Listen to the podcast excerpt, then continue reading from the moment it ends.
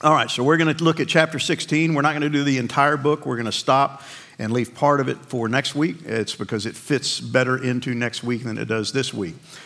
But last week we looked at chapter 15, and John uh, saw some pretty incredible things. And if you keep, uh, keep in mind that John is obviously seeing into the future, that's the whole premise of the book. It's looking into the future, the end times.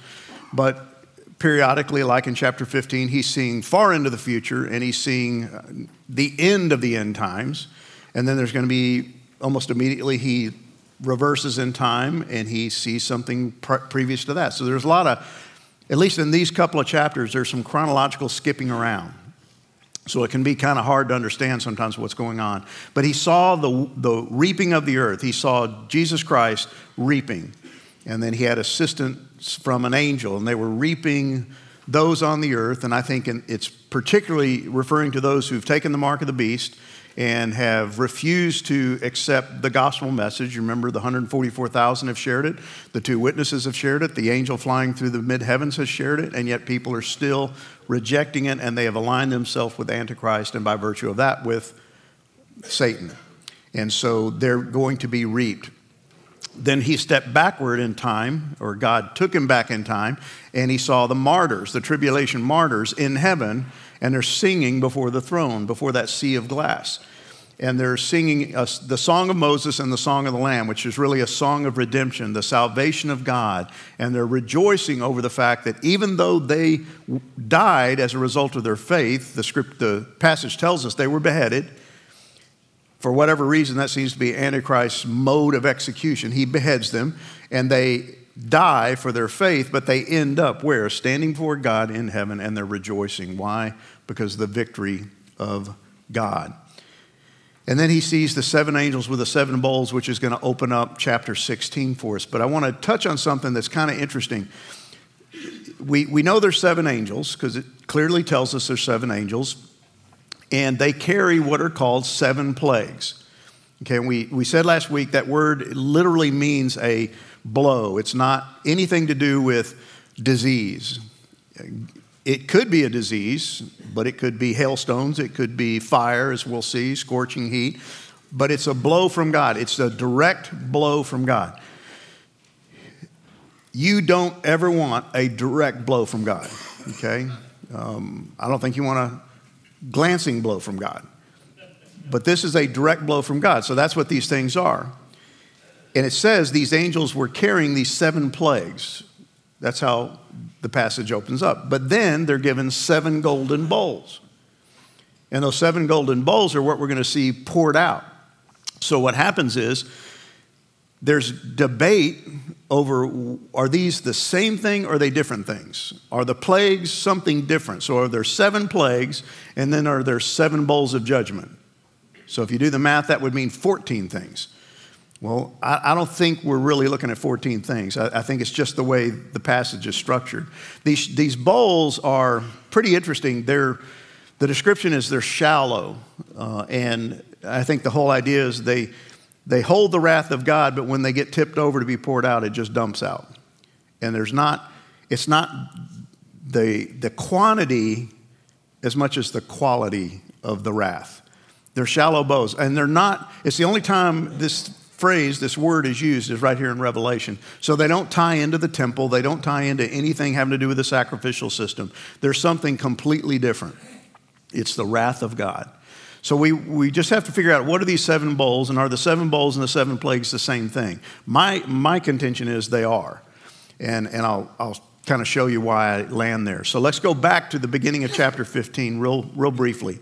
John says, Then I saw what? another sign in heaven. What's the sign? Great and amazing, seven angels with seven plagues. So he sees something. Now, this is in the past tense. He gets taken by God, he's seeing into the future, and then he's writing it down, and he says, When I got taken there, I saw something. What did I see? I saw seven angels with seven plagues. And then he goes on, he says, Which are the last, for with them the wrath of God is finished. So, whatever these things are, these seven angels with these seven plagues, he says it's the last. It's the, it's the wrath of God getting ready to be poured out. So I think verse 1 of chapter 15 is a summary statement by John. It's him writing down for you and I here's what happened. I went, I saw, here's what I saw. And it summarizes I saw these seven angels. And it encompasses the rest of chapter 15. I went, I saw seven angels with seven plagues, seven blows from God. So they're obviously then handed seven bowls. That's what the passage goes on to say. But he initially says, I saw them with seven plagues. And then he goes on to say, and they were handed seven bowls. That's what the passage says. One of the four living creatures gave to the seven angels seven golden bowls full of the wrath of God who lives forever and ever. So if you read it kind of chronologically, I saw seven angels, seven plagues, then I saw them given seven bowls. It's two different things. It's 14 things now. But again, I don't think that's the way this is structured. I don't think that's what he means because he goes on and says, These are the bowls full of the wrath of God. It's all about the wrath of God. That's the point of this passage. It's not about the plagues, it's not about the bowls, it's about the wrath of God. Because he goes on and says, They couldn't enter the sanctuary until the seven plagues of the seven angels were finished. So he's really using these two things as synonyms plagues, bowls, plagues, bowls. So again, are they the same or are they different? Are they seven things or 14 things? Here's what I think it means the plagues are the content. It's the wrath of God, the blows of God, the bowls are the containers. They're the means of distribution. Okay, they're carrying them out of the presence of God and they're going to pour them out. What are they pouring out? The wrath of God. So the plagues are just simply a definition or a description of the content. The plagues, the wrath, the anger, and the bowls are the means by which they're going to be distributed. Which brings us to chapter 16. And it says, Then I, John, heard a loud voice from the temple telling the seven angels, Go and pour out on the earth the seven bowls of the wrath of God. So, what are they going to do with these bowls? Remember, we saw at the end of chapter 15 that the doors to the temple are shut. John sees the doors shut, meaning no more access to God. Here's all you're going to get from me from this point forward no more mercy, no more grace. It, it's just pure wrath.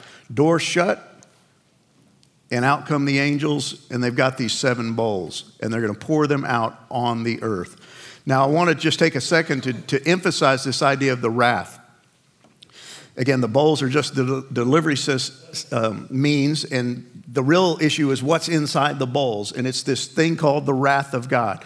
I have never, I don't think, ever experienced the wrath of God. I've experienced the wrath of my dad. I've experienced the wrath of our police system in this country at times for things I've done really stupidly in my past. Um, I've experienced the wrath of others, but I've never really experienced what this is talking about the full, unadulterated, undiluted wrath of God. And the word here has to do with rage. Uh, it, it's really uh, it's heat, intense heat from God, burning heat of God's anger against sin. And we've talked about this before, and I think it's important for us to always keep in mind that God hates sin. I hope that's not new to you. God hates sin. God loathes sin. We only hate sin when it does harm to us. Uh, as long as it's fun and pleasant, we enjoy it.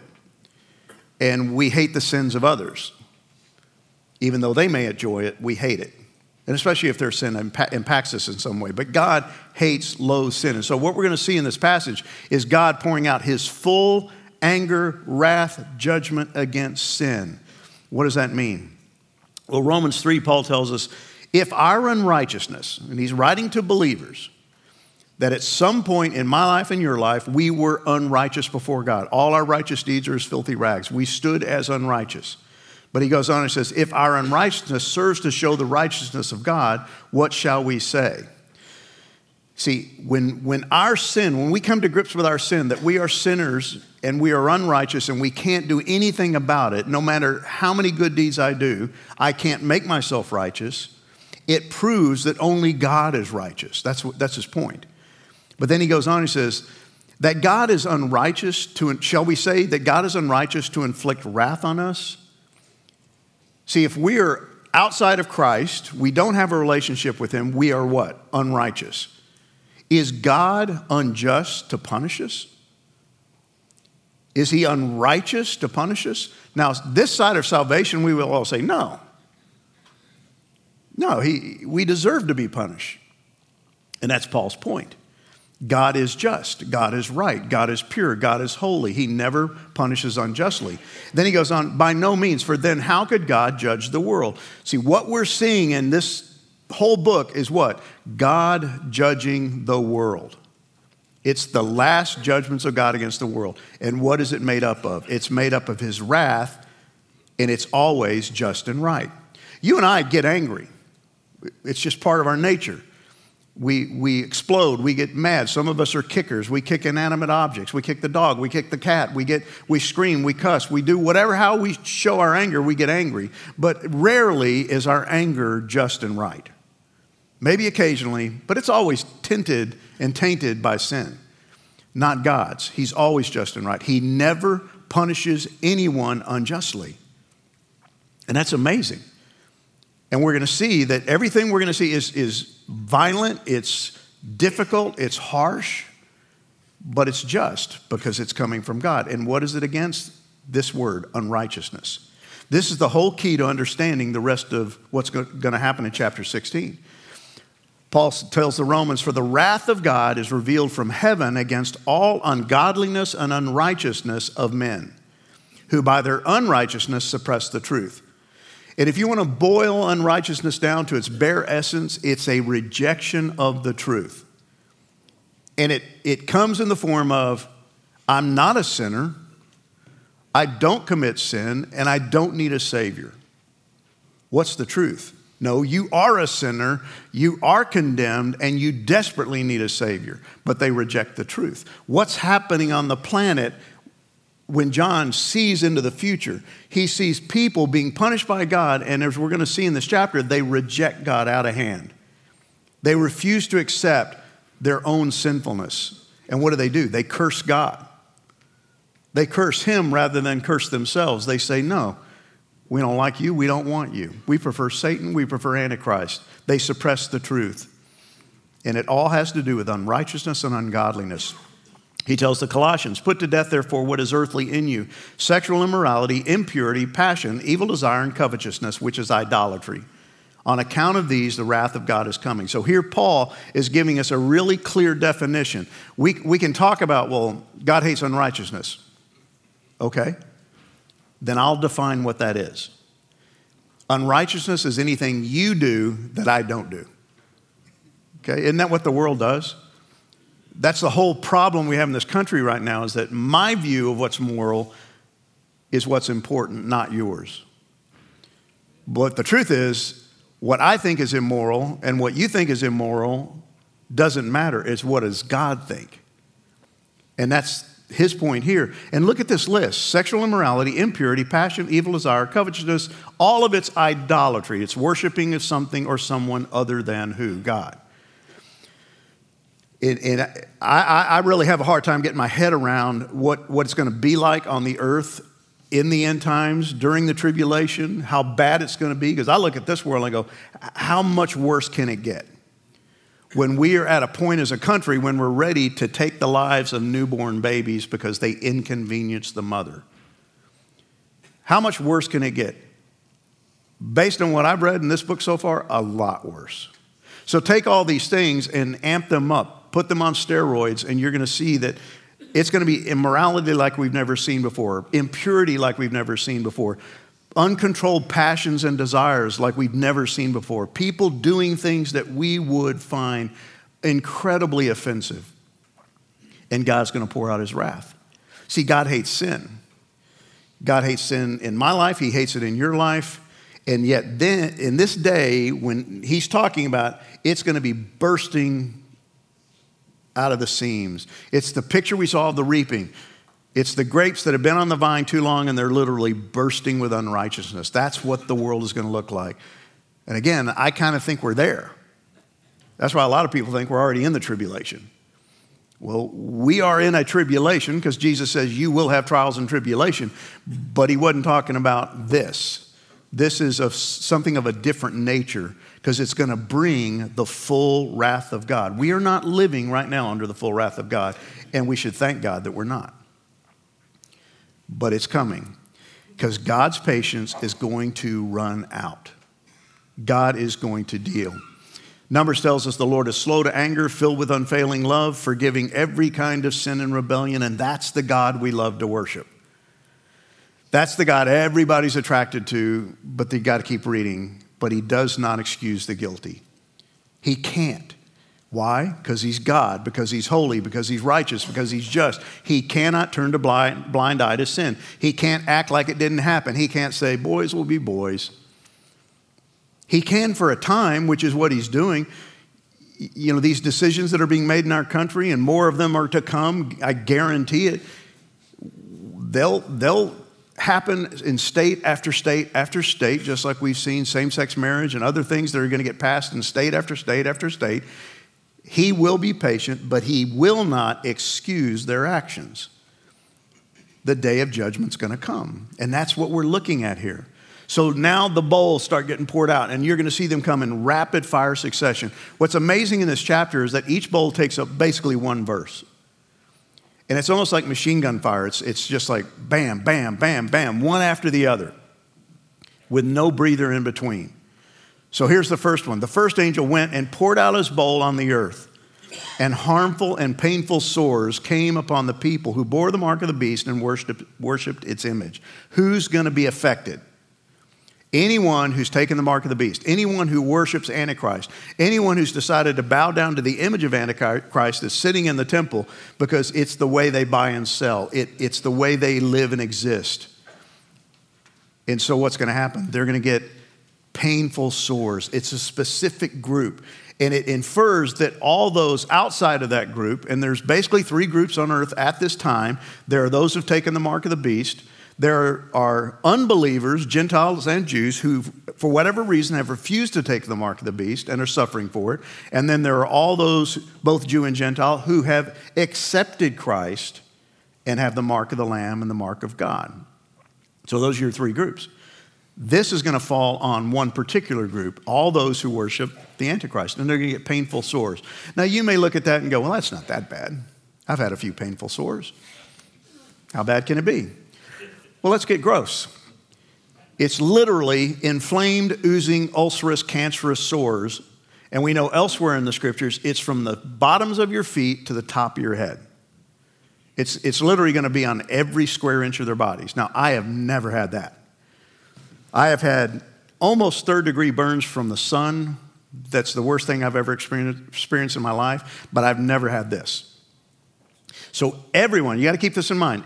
Everyone who has bowed down to Antichrist is going to be covered with these things, and they're going to be walking around in misery, and they're going to see all these people who don't have it. How do you think they're going to feel?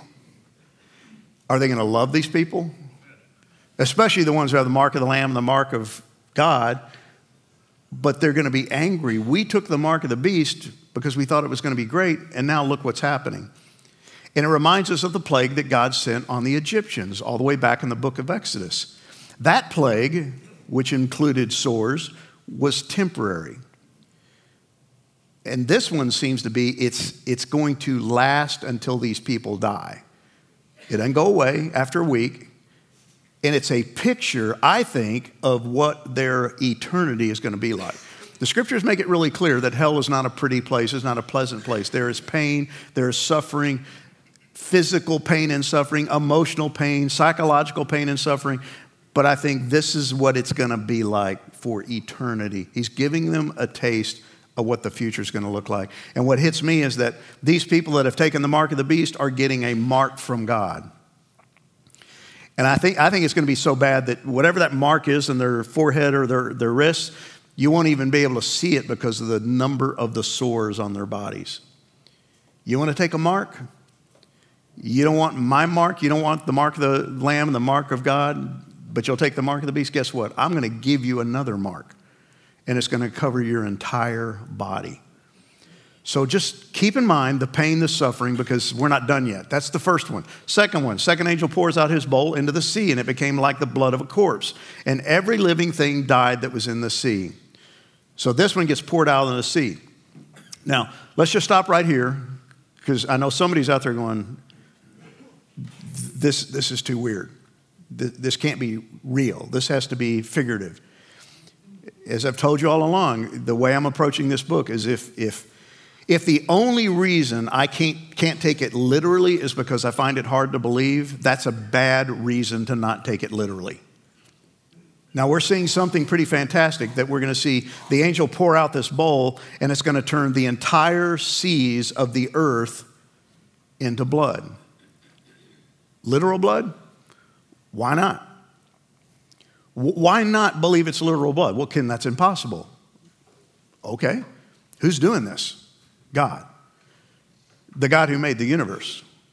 The God created the land we live on and the bodies we live within. And he, God, you know, as far as I can tell, the Bible says nothing is impossible for God. So if God wants to turn the sea to blood, he can do whatever he wants. So I'm going with that's exactly what's going to happen. And everything in the seas dies. Well, you can imagine, yes, every air breathing creature, whales, porpoises, every fish, they're all going to die. And this is not the first time this has happened, right?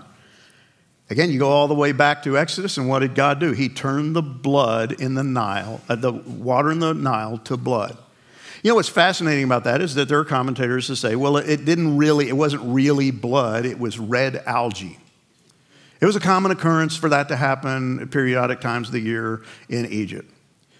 What's interesting is that none of the Egyptians referred to it as algae. They referred to it as what? Blood. And they couldn't drink it because it was blood. They didn't go, well, it's algae. Remember, it happened last year, at the same time. No, it's blood. And I think this is blood. And we've already seen earlier in this same book, Revelation, he did this as well. He turned a third of the seas to blood after the second trumpet. The second angel sounded, something like a great mountain burning with fire was thrown into the sea, and a third of the sea became blood, and a third of the living creatures in the sea died. He's done this before, but he's done it on a smaller scale. This was a case of, in chapter 8, of I'm going to give you a partial glimpse of my wrath, but I'm not going to give it full tilt. That comes in chapter 16. Because now it's, it's going to be total worldwide destruction of the seas. All the seas turn to blood. Now, again, you got everything's cumulative. We've seen a lot of stuff happen already up to this point.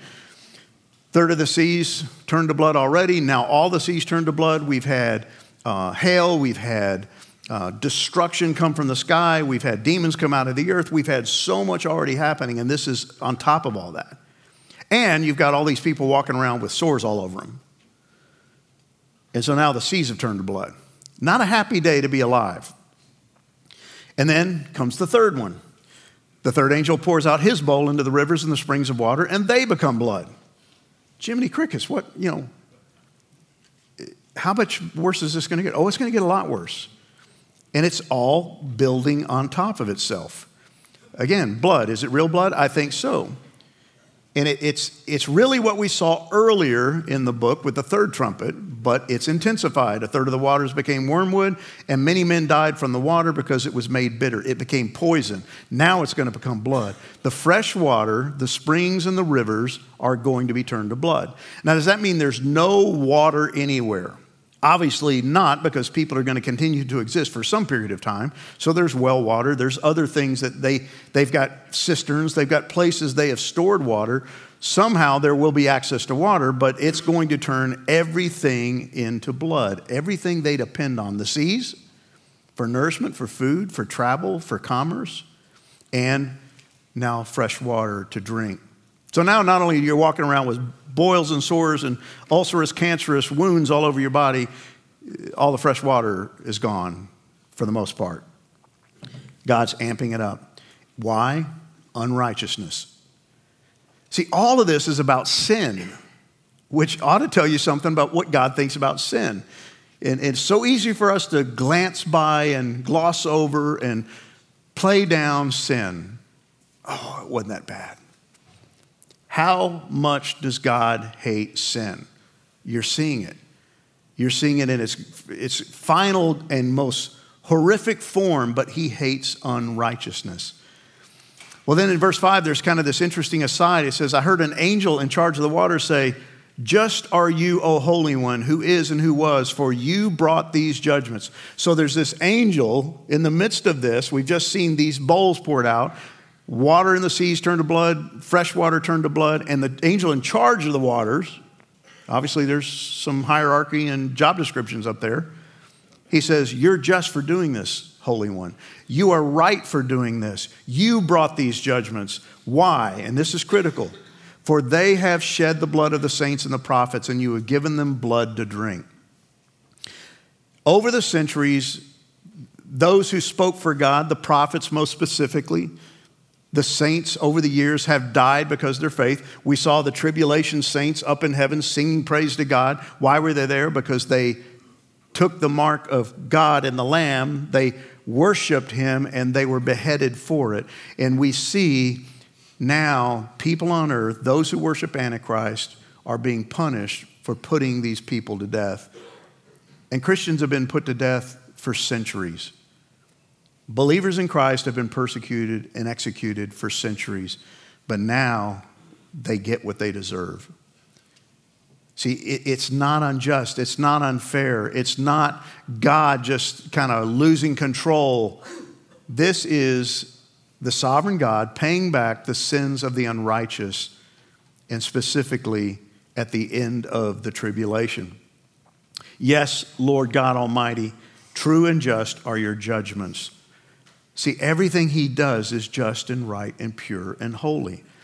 Again, Paul says in Romans, Do you presume on the riches of his kindness and forbearance and patience, not knowing that God's kindness is meant to lead you to repentance? Why has God redeemed 144,000 Jews who for three and a half years have been going around the world leading people to Christ? Why has God sent the two witnesses who stood within Jerusalem and who witnessed for a period of three and a half years and then were executed? Why has God sent an angel to literally fly around the world in mid heaven declaring the eternal gospel? so that people would repent. But we're going to see the majority seem to say no. He says, It's because of your hard and impenitent heart, you are storing up wrath for yourself on the day of wrath when God's righteous judgment will be revealed. What kind of judgment? Righteous judgment, just judgment, well deserved judgment coming from a holy God. Then he moves on to the fourth. So it's just interesting. In the middle of these, the angel justifies God. Now, now is God up there going, man, I'm glad somebody justified me. I thought maybe I'd done something wrong. No, th- this was for John's sake. Because you got to keep in mind, John seeing this, he's a human being watching things happening, happening on earth. And even he has to be going, wow, this is intense. This is really tough. And it's like the angel goes, but it's well deserved. Don't, don't feel sorry for him, John. Don't, don't. God knows what he's doing. And then here comes the fourth one. The fourth angel pours out his bowl on the sun, and it was allowed to scorch people with fire. It's getting worse. And they were scorched by the fierce heat, and they cursed the name of God who had power over these plagues. They did not repent and give him glory. So, what's going on? We've had bowls poured out on the earth, bowls poured out on the seas, bowls poured out on the fresh water. Now it's the sun. And God is upping the ante, He's increasing the intensity of these judgments because again, let's go back to the fourth trumpet judgment. What happened there? The fourth angel blew his trumpet, and a third of the sun was struck, a third of the moon, a third of the stars, so that a third of their light might be darkened, and a third of the day might be kept from shining, and likewise a third of the night. So in this case, there was a darkening, a diminishing of the light, but it's going to get replaced with what? An excess of light, to where the sun is so bright that people are scorched by it and yet they remain unrepentant. So, back with the fourth trumpet, diminishment of light. Here we have increase in light to the degree that it is so intense that people are literally being burned. Now, again, think about those, all those people who bear the mark of the beast, who now bear sores all over their body, oozing cancerous, ulcerous sores, now covered with burns. What a great life they're living. But what do they do? They curse God. See, they know it's coming from God. They know He's the one behind it, but they curse Him. They refuse Him. They don't want anything to do with Him. He says, They cursed the name of God who had power over these plagues. They did not repent and give him glory. What, a, what an incredible picture of the stubbornness of man. That they would just curse God rather than repent and give him glory. Well, then here comes the fifth angel, pours out his bowl on the throne of the beast, and his kingdom was plunged into darkness. So you go from intense light intense heat that's so bright that it burns your skin to suddenly everything gets plunged into darkness. Now, remember, we looked at it a couple of chapters ago when Satan was standing on the seashore. Out of the sea comes who? The Antichrist. And it says that Satan gave to him his power, his throne, and his authority. And this says, this angel pours out his bowl on the throne of the beast and on his kingdom. What's it talking about? Well, some will say, well, that's, that's the city. It's Babylon, his headquarters, his capital city during the tribulation. I think it refers to his overall kingdom of the earth over which he rules. I think the darkness comes over all the earth because he is ruling the earth at this point in time. He is the big show in town. And so darkness comes over the earth. Intense light, now darkness. And I think this is so appropriate that it's directed at the kingdom of who? Antichrist, who works for and was given power by who? Satan. Satan, the one who rules over this earth and is the one who brings darkness into the lives of men. I think it's an appropriate punishment. Yes, believing Jews and Gentiles, all those who've not taken the mark of the beast, they're going to be in darkness as well but they aren't covered with cancerous sores. They're not covered with burn marks because I think they have somehow been preserved. And again, we've seen that in the book of Exodus that the people living in the land of Goshen were protected from the majority of the plagues. And I think that's what you see here. I think John could have and probably thought about something he had written earlier in his own life he says, This is the judgment in John chapter 3. The light has come into the world, and people love the darkness rather than the light because their works were evil. For everyone who does wicked things hates the light and does not come to the light, lest his works should be exposed. You see, what John was saying back here is that Jesus Christ came into the world to what? Bring light into the darkness. And yet people love darkness. So, what is God now doing at the end of the end times? He's putting these people in literal darkness. Now they're covered with sores. Now they've got burns on them. They have very little water to drink. They're suffering. They're in agony and they're living in darkness. And the darkness of sin that once hid them is going to harm them. it's, they went from intense heat, the judgment of God, now into darkness. And it says they're in anguish. They gnaw their tongues.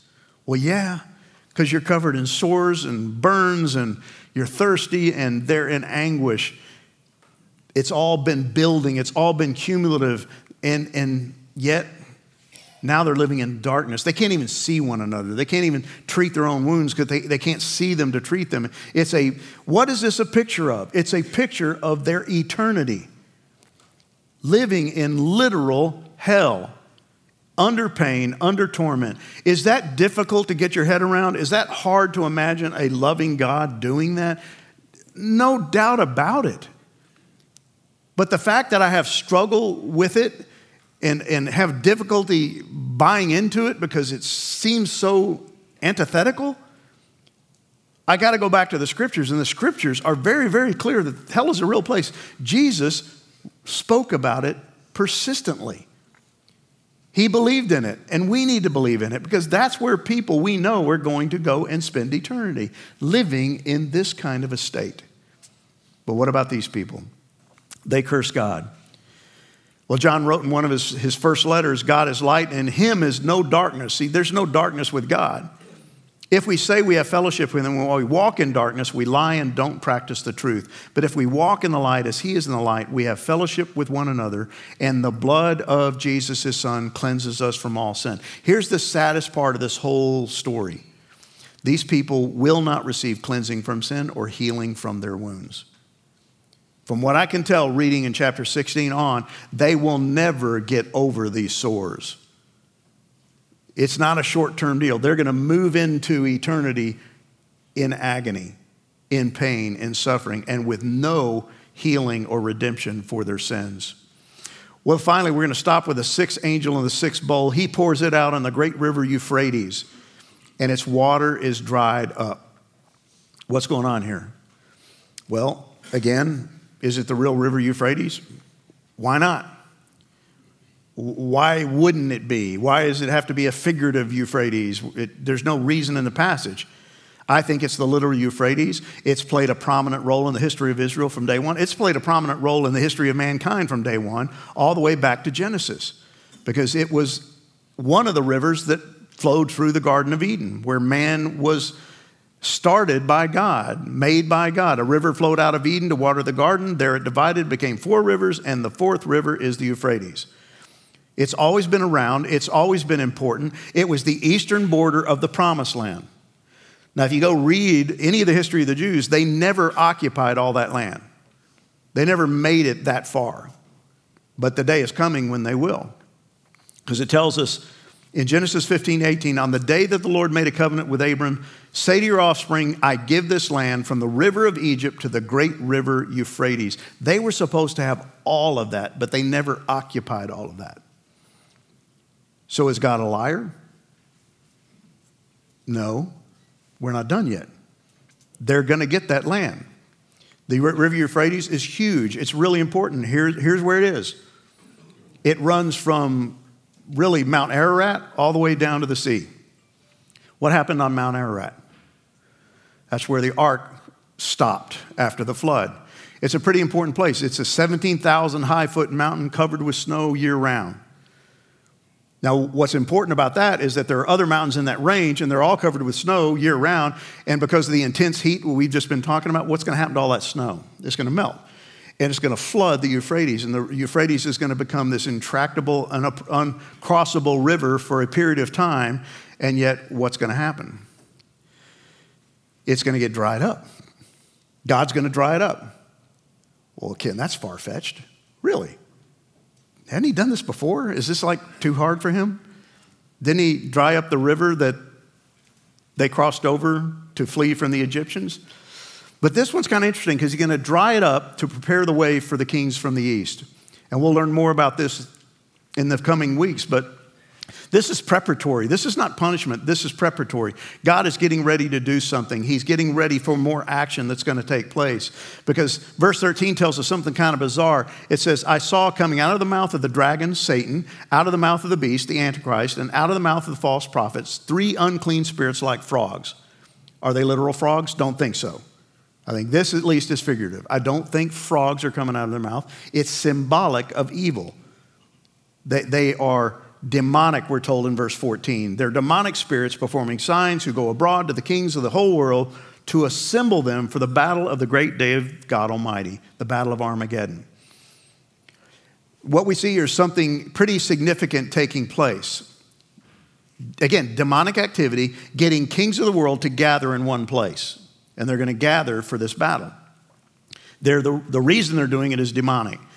Verse 15 says, I am coming like a thief. This is Christ speaking. Blessed is the one who stays awake, keeping his garments on, that he may not go about naked and be ex- exposed. What's that mean? Be prepared. He's warning the people living on earth, believers in particular, living on earth during the tribulation, don't fall asleep. Be ready. Something's about to happen. It's coming.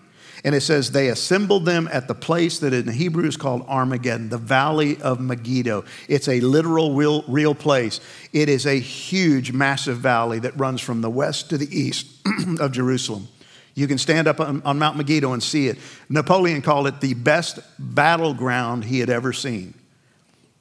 And it's, it's telling us that satanic forces are going to gather these kings from around the world and they're going to gather in this place, and God's going to dry up the river Euphrates. They're coming from the east. Does that mean it's China? Does that mean it's Japan? Does that mean it's, I don't know. I don't even know if they're still going to be around. But they're going to come from the east. Could be. It doesn't really matter. But they're going to cross this dried up river and they're going to come into this valley in order to do war against God. This is a spiritual battle, it's a spiritual impetus. It's real people getting ready to do real war against the real Son of God. But we know how it ends. We've already seen it. He, he's going to demolish them all. It's the great day of the wrath of God. God is going to bring judgment on the world. And we see this predicted in Joel chapter 3, real quickly. Say to the nations far and wide, Get ready for war. Call out your best warriors. Let all your fighting men advance for the attack. Hammer your plowshares into swords, your pruning hooks into spears. Train even your weaklings to be warriors. Come quickly, all you nations everywhere. Gather together in the valley. And now, O Lord, call out your warriors. Let the nations be called to arms. Let them march to the valley of Jehoshaphat, which is the valley of Megiddo. There I, the Lord, will sit to pronounce judgment on them all. Now look at this written thousands and thousands of years before what we read last week. Swing the sickle, for the harvest is ripe. Come tread the grapes, for the winepress is full. The storage vats are overflowing with the wickedness of these people. Thousands upon thousands are waiting in the valley of decision. That does not mean they're ready to be saved. I grew up Southern Baptist. We always had an altar call, which was a time of decision. That's not what this is. There is no decision on their part to be made. The decision has already been made. The literal word, word is determination. Their fate is already determined. They're going to die, they're going to be slaughtered by Jesus Christ. And the fate of the world is going to be determined in that valley. And who's going to do it? The Son of God. No choices left to be made. They've lined themselves up with the wrong side. I'll close with this. Why are the nations so angry? This, this passage fits today, guys. The nations are angry. What are they so angry about? They're angry with God. They're angry with Him having righteous moral rules that He expects us to live by. Why are they so angry? Why do they waste their time with futile plans? The kings of the earth prepare for battle. The rulers plot together against the Lord and against his anointed one. Let us break their chains, they cry, and free ourselves from slavery to God. It ain't going to happen. See, everything we see, unrighteousness all around us, and it's been this way since the fall, is an, an attempt to escape the rule, the righteous rule, the rightful rule of a holy God. I don't want you to rule me. I want to rule myself. Well, you can go down that path, but I can tell you you're going to lose because that's what this book tells us. So, what are some ways in which we see the nations raging against God and His anointed one today? If you can't come up with something, I need to talk to you. Okay, this should not be hard. What are the signs of their anger against God? It's all around you guys. Just, it's amazing. This chapter has repeatedly shown that the people refuse to repent in spite of knowing what God's wrath, that his wrath has come. What does this teach us about man's love affair with sin? Why is mankind so addicted to sin? And then finally, I want you to read Psalm 2, verses 10 through 12, which follow up the verse we just read. What's this message that God shares with the kings of the earth, and does it relate? How does it relate to what happens at the Battle of Armageddon? See, guys, this stuff is real. This is not fantasy. This is not fiction. This is not John on mushrooms. This is John being given a vision of things yet to come, and it's going to happen. But we live in a day and age where we see so much of this stuff happening around us, and I want us to wrestle with it, think about it, but more than anything, rest in the sovereignty of our God. Father, I thank you for these men. I thank you for their patience, their willingness to come and wrestle through this incredible book. And Lord, I pray that you would continue to just draw us to you and draw us to your Son, the reality that He came, He died, He rose again, He's coming again, that you do have a plan for sin, that it's not all going to stay completely out of control forever. This world does not end with a, a disaster in terms of physical crisis, financial crisis. It's not going to end with nuclear war. It's going to end because you choose it to end and you bring it about. So, Father, I pray that we would, more than anything else, worship you, fear you, seek you, serve you in the days that we have left before your Son returns. And I pray all this in Jesus Christ's name. Amen.